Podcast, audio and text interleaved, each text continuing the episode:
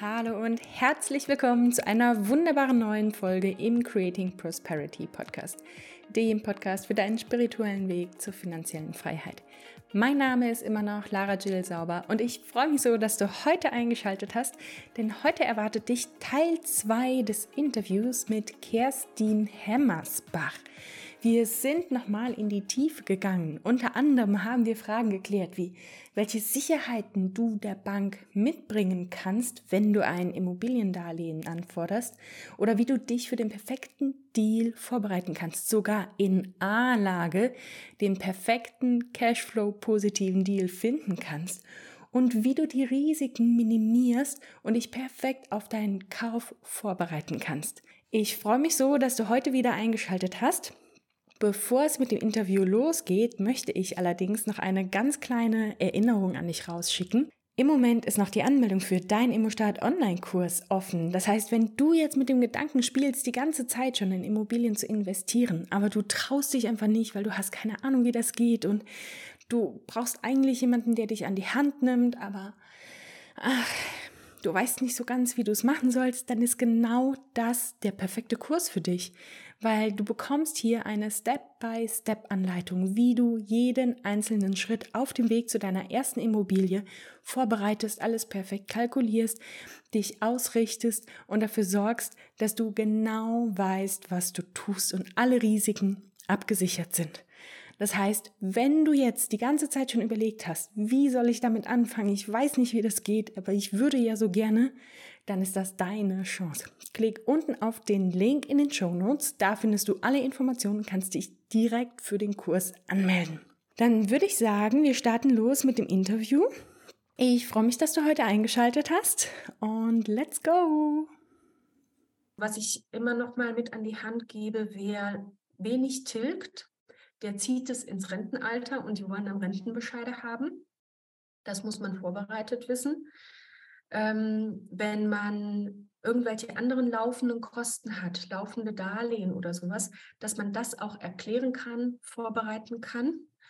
Und ähm, es ist auch immer die Frage gewesen, die aufgekommen ist, Studiendarlehen tilgen oder nicht? Ne? Also Eigenkapital behalten und Studiendarlehen mit in die Vermögensaufstellung reinbringen oder Studiendarlehen mit oder BAföG am besten noch mit einem Mal weggetilgt haben und dafür halt aber kein Eigenkapital. Wie stehst du dazu? Ganz individuell.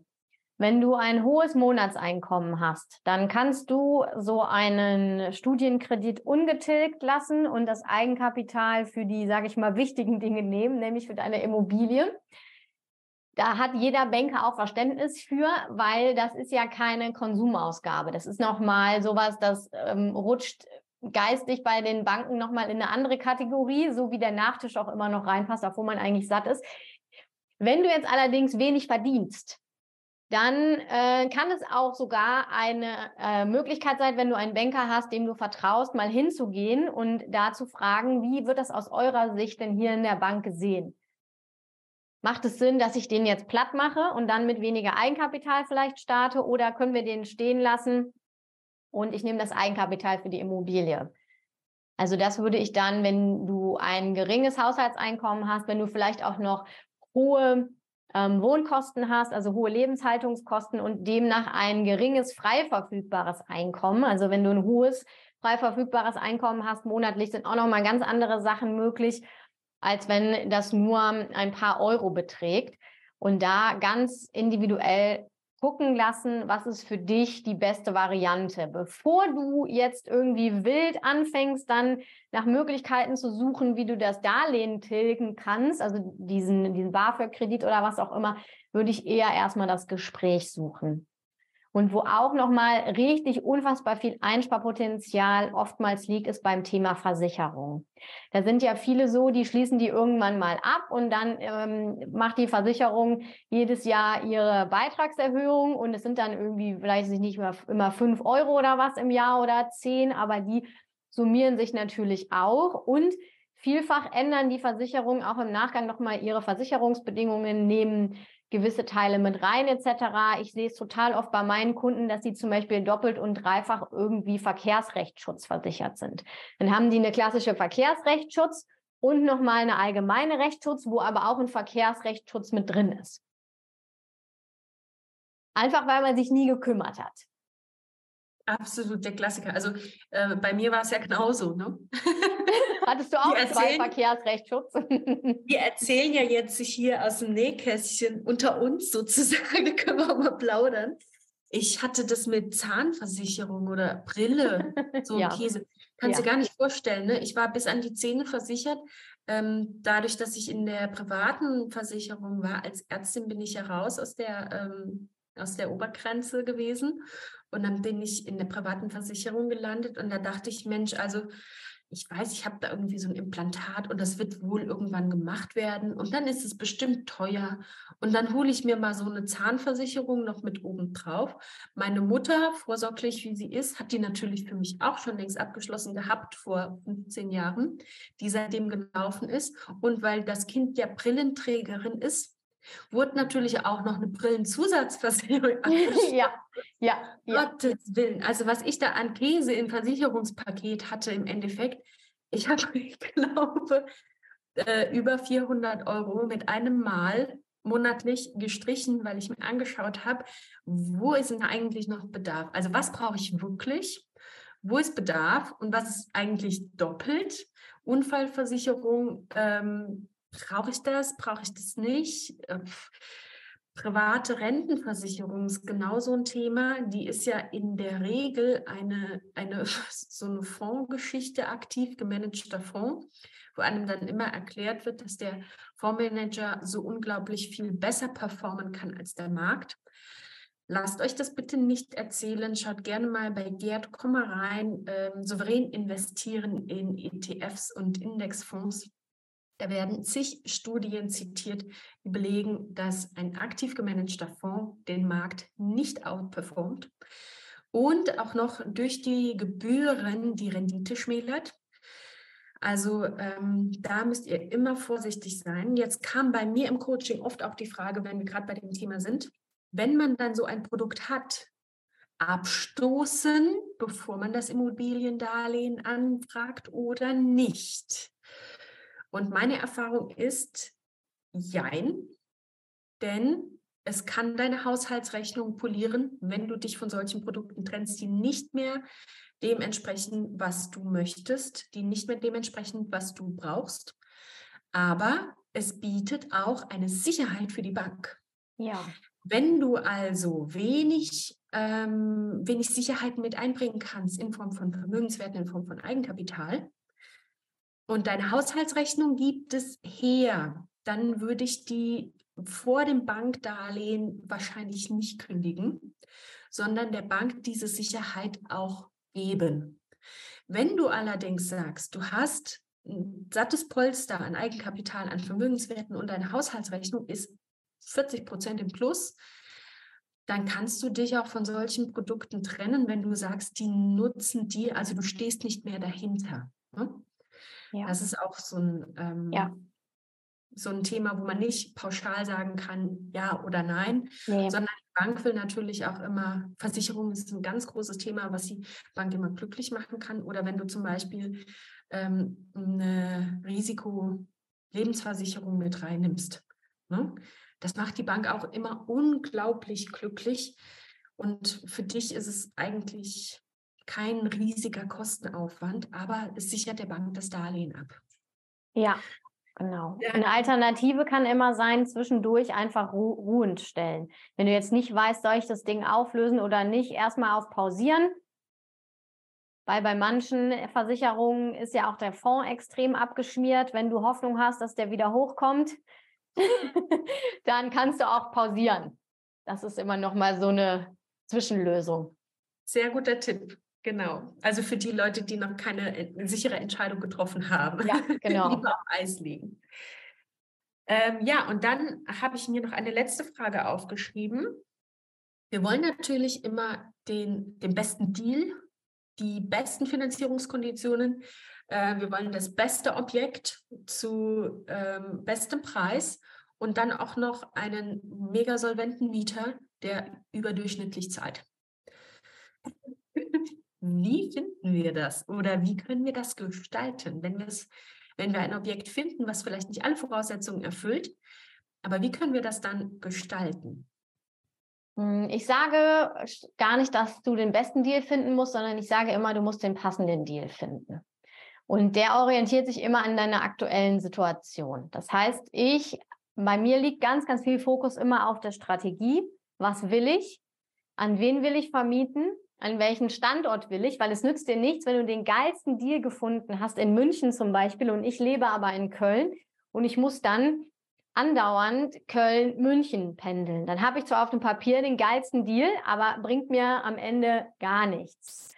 Und das heißt immer die Leitplanken festlegen, wie weit soll es von zu Hause zum Beispiel entfernt sein, an wen möchtest du vermieten, wie viel Geld kannst und willst du überhaupt ausgeben. Also auch da unbedingt mit der Bank sprechen, die sagt dir ja auch, was so dein Shoppingbudget ist. Und dann gehst du innerhalb von diesen Leitplanken los und findest ein passendes Objekt. Also in meinen Augen hat es extrem viel mit gedanklicher Ausrichtung zu tun und mit dem, was du selber glauben kannst. Ich mache immer gerne ein Beispiel von mir. Ich habe in Köln, also Köln ist ja ähnlich wie Hamburg, München, Berlin, das ist ja auch eine der A-Städte, eine, eine der Millionenstädte in Deutschland. Und ich habe alle meine Immobilien unter Marktwert eingekauft. Und es ist sogar zweimal so gewesen, dass der ähm, ermittelte Wert der Bank über dem Kaufpreis gelegen hat. Sodass der Banker mich angerufen hat und gesagt hat, sowas, der, der war schon ein sehr erfahrener, der ist schon äh, fast 30 Jahre im Geschäft, der hat gesagt, Frau Hemmersbach, das habe ich wirklich selten erlebt. Warum? Weil ich daran geglaubt habe, dass es für mich möglich ist, dass ich den Deal finde. Ich war immer mega gut vorbereitet. Ich habe quasi schon am Telefon zugesagt. Also ich habe immer so eine Floskel gehabt, wie wenn mich jetzt bei der Besichtigung keine böse Überraschung erwartet. Ne? So, ich vertraue darauf, dass du Makler das jetzt alles hier wahrheitsgemäß inseriert hast, dann können wir gerne den Deal machen, dann wollen wir zum Notar gehen. Weil ich wusste aber auch, dass meine Bank im Hintergrund innerhalb von einem Tag mir eine Finanzierungsbestätigung ausstellen kann. Auch das ist wichtig, wenn ihr eine Finanzierungsbestätigung bekommt und ihr seid mit dem Zins noch nicht hundertprozentig zufrieden, nehmt erstmal dieses erste Angebot und dann könnt ihr immer noch nachverhandeln. Aber dass ihr nach außen hin den Sack zumacht. Und du musst wissen, was du tust. Das geht nicht mehr so wie noch vor zwei Jahren, dass du das tr trotzdem irgendwie hinbekommst, weil es noch irgendwo eine Bank gibt, die das macht, sondern du musst wirklich deine Finanzen im Griff haben. Dann gezielt auf die Suche gehen, beziehungsweise auf die Findung gehen, sage ich immer, weil wer sucht, der sucht und wer findet, der findet. Und dann, wenn das Objekt kommt, alles durchhandeln, was du vorher in deinem Kopf trainiert hast.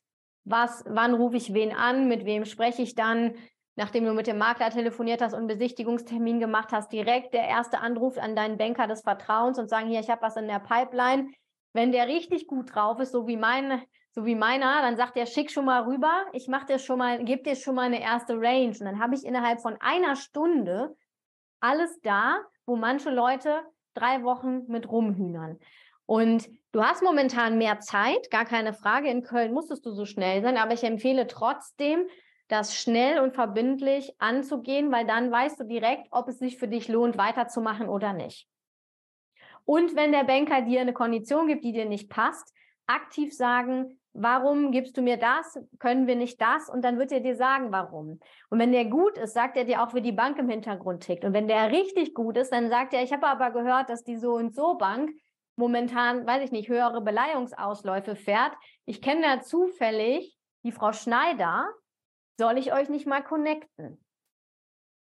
Ja, also das wäre jetzt auch meine Frage gewesen, wenn man merkt, äh, mit den Konditionen ist man nicht so ganz zufrieden, was man dort geboten kriegt. Wie kann man das Ganze optimieren? Also ähm, tatsächlich habe ich damals von meinem ähm, Banker auch einen ähnlich heißen Draht gehabt, äh, wie du das jetzt beschreibst, dass ich angerufen habe oder ich habe ihm eine E-Mail geschrieben und ja. gesagt, das Exposé, Besichtigung ist dann und dann, was können Sie mir anbieten?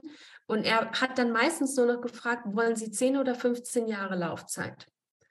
Und dann hat er mir schon zwei, drei Vergleichsangebote geschickt, mit denen ich dann zur Besichtigung gehen konnte, wo man im Vorfeld schon mal abgeklappert hat, wie das funktioniert. Also so ein heißer Draht ist Gold wert. Ich kann es nur wiederholen.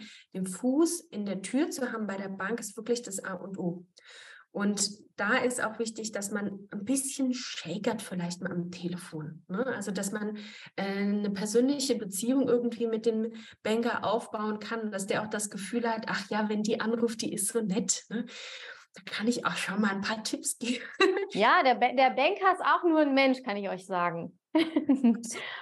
Und, und, so Thema, ähm, Thema Timing. Ne? Also du hast zum Beispiel eher mal die Option, bessere Konditionen zu bekommen, wenn es gegen Quartalsende geht oder gegen Jahresende und die Banken ihre Zahlen noch nicht erreicht haben und die müssen aber noch Darlehen rausgeben, dann hast du schon mal bessere Optionen als am Quartalsanfang oder ähm, am Jahresanfang. Das ist so ein Tipp. Aber was ist. Kann aber in, in beide Richtungen gehen. Also es kann auch sein, dass das Angebot viel schlechter wird, wenn die zu hohe Obligen haben. Also auch da wieder, aber ne, also auch da wieder rumgucken. Ja, ja. Aber was ist denn so das, was man persönlich ähm, mit in die Waagschale legen kann? Um die Zinskonditionen besser rauszuhandeln? Die Frage weiß ich gerade nicht, worauf du abzielst, ehrlich gesagt, weil die Persönlichkeit spielt eine, also, eine Rolle, wie, wie, wie, wie viel Mühe der sich gibt. Vielleicht, also aber so ansonsten. Von welche, welche Dinge kannst du direkt verhandeln? Ich meine, du kannst ja, du kannst ja nicht den Leitzins verhandeln, du kannst wenig nee. an dem, an dem, ähm, an dem Objekt ähm, sozusagen machen, wenn da jetzt ein fester Mieter drin ist, kannst du äh, das Objekt auch nicht wirklich besser darstellen lassen. Ähm, was kannst du der Bank denn bieten? Also was ich zum Beispiel gemerkt habe, ähm, ich war an einem gewissen Punkt, wo die Bank gesagt hat, okay, ähm, wir kommen jetzt langsam an ihren Finanzierungsrahmen ran. Mhm. Und der Banker hat mir auch gesagt, wir können da vielleicht noch was machen und ich kann da bestimmt noch mal was für Sie tun, wenn Sie bereit sind, uns eine Risikolebensversicherung mit in die Waagschale zu legen. Oder ne, wenn Sie zum Beispiel, gibt es da nicht die Möglichkeit, ähm, dass Sie noch eine andere Sicherheit mit anbieten können. Also ich glaube einfach, was man, was man wissen muss, das, was der Bankkaufmann einem dorthin legt auf Papier, ist nicht in Stein gemeißelt, sondern das ist alles verhandelbar. Das ist sogar in dem Maße verhandelbar, dass ich schon gesagt habe, okay, Herr Müller, ich würde ja unheimlich gerne mit Ihnen den Deal machen. Sie wissen, ich verstehe mich super gut mit Ihnen. Das ist Vertrauensbasis, funktioniert prima mit uns beiden. Aber die, ich sage jetzt einfach mal irgendeine Bank, ne? Die Sparda hat mir aber bessere Konditionen geboten. Was machen man da? Und da sagt er auch, Mensch, dann schicken Sie mir das Angebot von der Sparda doch mal zu. Ich gucke mal, was ich für Sie tun kann. Und tatsächlich hat er es dann auch geschafft, mir bessere Konditionen als die Vergleichsbank zu bieten.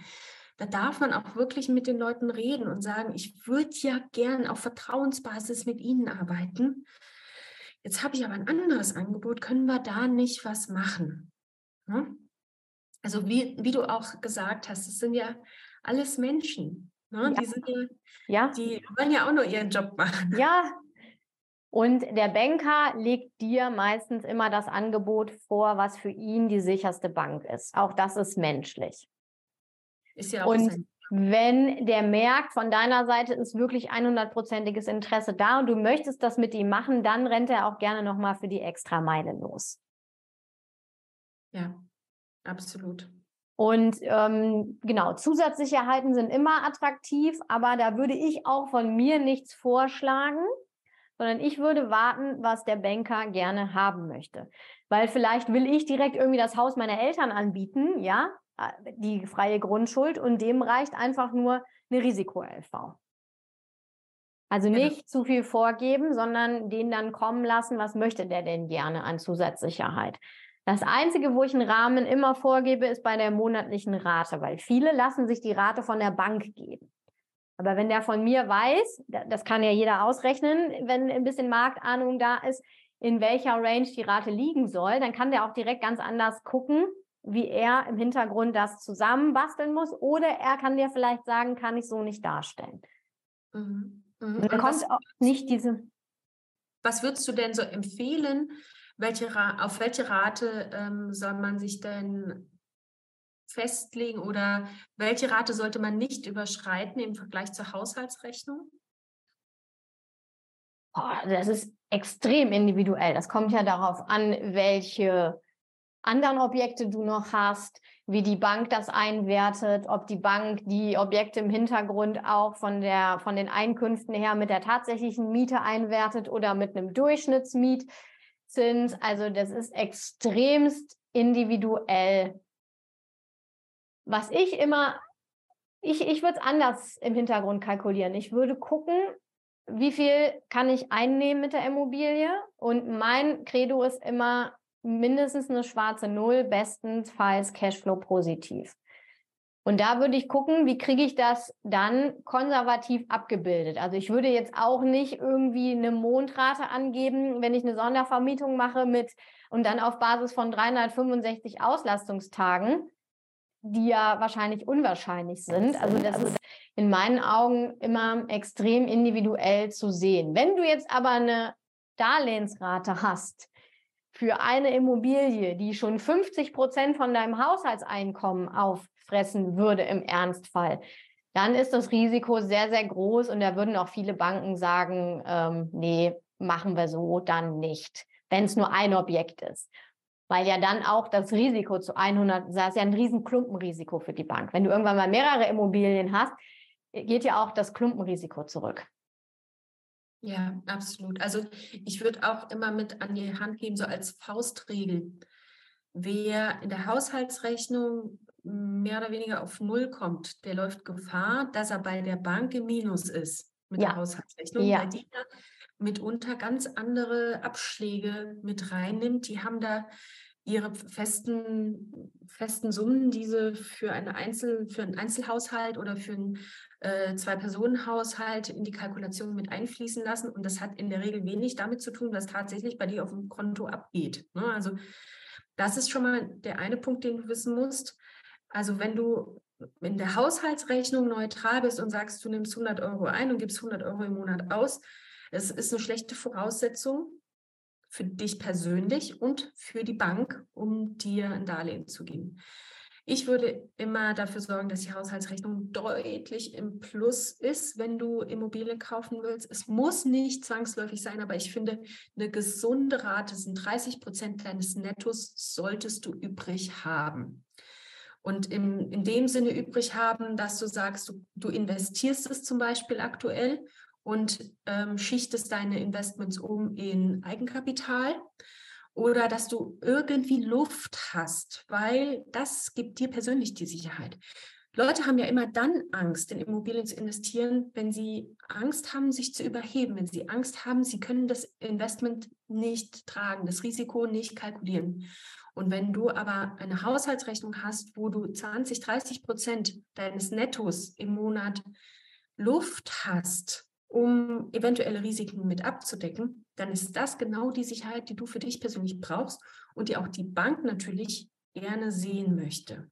Das ist jetzt nicht in Stein gemeißelt, diese Zahl, ne? nagel mich darauf nicht fest, aber das ist so eine grobe Faustregel, wo ich sage, das gibt dir persönlich Sicherheit und der Bank natürlich auch.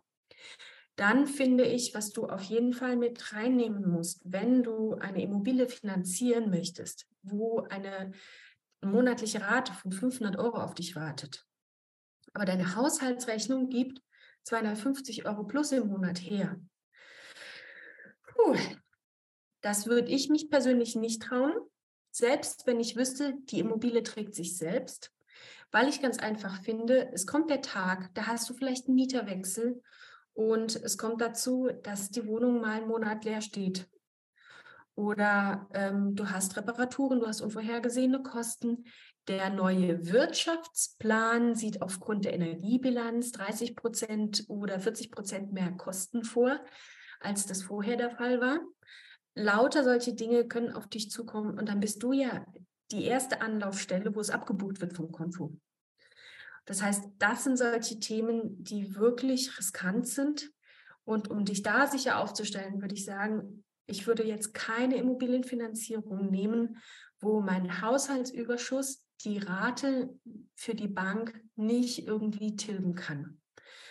Alleine, um für dich persönlich eine Sicherheit zu bieten. Genau, also das sind so diese drei ähm, Grundregeln, wo ich immer sage, so holt man am schnellsten das Risiko für sich raus und hat auch am meisten ähm, planbare Kalkulationen im Hintergrund. Ja, Mensch, jetzt ist die Stunde schon vorbei. Kerstin, wir haben uns echt verquatscht. es war aber super spannend. Wir sind auch teilweise sehr in die Tiefe gegangen, muss ich sagen. Also für Leute, die äh, vom Immobilieninvestment noch überhaupt keine Ahnung haben, kann das vielleicht ein bisschen Overload gewesen sein. Das weiß ich auch. Und das heißt aber nicht auf der anderen Seite, dass du dich jetzt ins Boxhorn jagen äh, lassen musst, weil du weißt überhaupt nichts und man muss das alles wissen, wenn man Immobilien kauft. Nein, man darf das auch Stück für Stück im Prozess dann lernen. Und ich weiß nicht, wie es dir ging, Kerstin. Ich bin nicht morgens aufgewacht und war Immobilieninvestor und wusste alles, sondern ich habe das über Wochen hinweg, über Monate hinweg mit jedem Objekt, was ich gekauft habe, habe ich immer dazu gelernt. Da war kein Objekt wie das andere. Das wird bei dir wahrscheinlich auch so gewesen sein. Was ist denn so der ja. Tipp, den du den, den angehenden Immobilieninvestoren mit an die Hand gibst, wenn du jetzt ähm, einen, einen wunderbaren abschließenden Tipp mit an die Hand geben möchtest, was wäre das denn? Dass äh, derjenige, diejenige sich selbst vertrauen soll, wenn eine Situation kommt, wo man denkt, boah, das, das fühlt sich nicht richtig an oder ich weiß gerade nicht weiter, ich bekomme auch die Info nicht. Und für mich ist das nicht zufriedenstellend, dann auf jeden Fall an dem Punkt immer Hilfe holen und ansonsten Step by Step vorgehen, ganz viel fragen, den Makler Dinge fragen, die du vielleicht nicht verstehst, den Banker Dinge fragen, die du nicht verstehst und dich dann langsam aber sicher reintrauen. Und der erste Deal sollte nicht den Anspruch haben, dass das direkt der perfekte wird, sondern es ist der Lerndeal, der dir den Eintritt in diesen Markt ermöglicht. Und danach hast du das ja alles schon einmal gemacht und die Folgedeals, da kannst du dann nochmal an deiner Perfektion feilen. Aber das ist auch so, wie ich es gemacht habe. Mein erster Deal war auch nicht perfekt. Ich hätte am besten fünf von diesen Dingern gekauft, aber damals habe ich mich nur eine, ja, damals habe ich mich nur getraut, eine zu kaufen. Und da immer auch auf dich selber hören, was traue ich mir zu. Und wenn du es dir gerade nicht zutraust, dann besorgst du dir eben für die nächsten, in den nächsten Wochen das Wissen, bis du es dir zutraust, weil es läuft nicht weg. Es wird immer einen Deal geben, der zu dir passt. Ob das in einer Woche ist, ob das in fünf Wochen ist. Und ich sage es nochmal, lieber einen Deal nicht machen als einen schlechten. Ja, absolut. Hast du sehr, sehr schön auf den Punkt gebracht dann möchte ich dir danken für deine Zeit, für deine Expertise, die du geteilt hast mit uns. War wirklich sehr erfrischend und nochmal schön, sich ähm, auszutauschen unter Kollegen. Und ich hoffe jetzt für dich, wenn du diese Podcast-Folge gehört hast, dass dich das beflügeln konnte, dass dir das so ein bisschen die Angst nehmen konnte, dass das Immobilieninvestment keine Hexerei ist, sondern dass es wirklich etwas ist, wo man sich darauf vorbereiten kann, wo man geplant darauf hinarbeiten kann, was man kalkulieren kann, die Risiken, die man absichern kann. Und wir sind alle nur Menschen. Selbst wenn du mal einen Fehler machst, man lernt aus Fehlern und es das heißt nicht, dass dann Casus Catastrophicus und dein Leben ist vorbei. Nein, Absolut nicht. Und das Schöne am Immobilieninvestment, das ist ja das, was ich immer gerne mit auf den Weg gebe, du bestimmst ja deine Rendite selber beim Immobilieninvestment. Es ist nicht so, dass du ein Spielball des Marktes bist und was passiert, das passiert, sondern du hast so viel Potenzial in die Hand zu nehmen, wenn du dir eine Immobilie kaufst, dass es auf jeden Fall lohnt, sich mit dem Thema intensiv zu beschäftigen und sich einfach mal dran zu trauen. Nicht Harakiri gleich ein riesiges Objekt in Höhe von Millionen finanzieren, sondern genau wie Kerstin eben gesagt hat, man fängt klein an, man lernt mit jedem Deal und Stück für Stück baut man sich dann ein Vermögen mit Immobilien auf. Also ich freue mich unglaublich von dir zu hören. Wenn du ein paar Gold Nuggets mitnehmen konntest aus diesem Interview, dann schreib mir gerne bei Instagram. Das natürlich auch gerne Kerstin schreiben. Wie findet man dich denn auf Instagram, Kerstin? Ganz einfach. Ich heiße Kerstin.hemmersbach. Easy peasy. Genau, okay. easy peasy. So wie Immobilienkauf. Alles easy. Genau, genau. Immobilien sind easy und machen auch noch Spaß. Ja. Das finde ich ein sehr schönes Abschlusswort. Dann vielen Dank, dass du bis zum Ende mit dabei geblieben bist. Ich freue mich, dich nächsten Montag wieder zu sehen oder zu hören vielmehr im Creating Prosperity Podcast. Vielen Dank. Tschüss. Tschüss.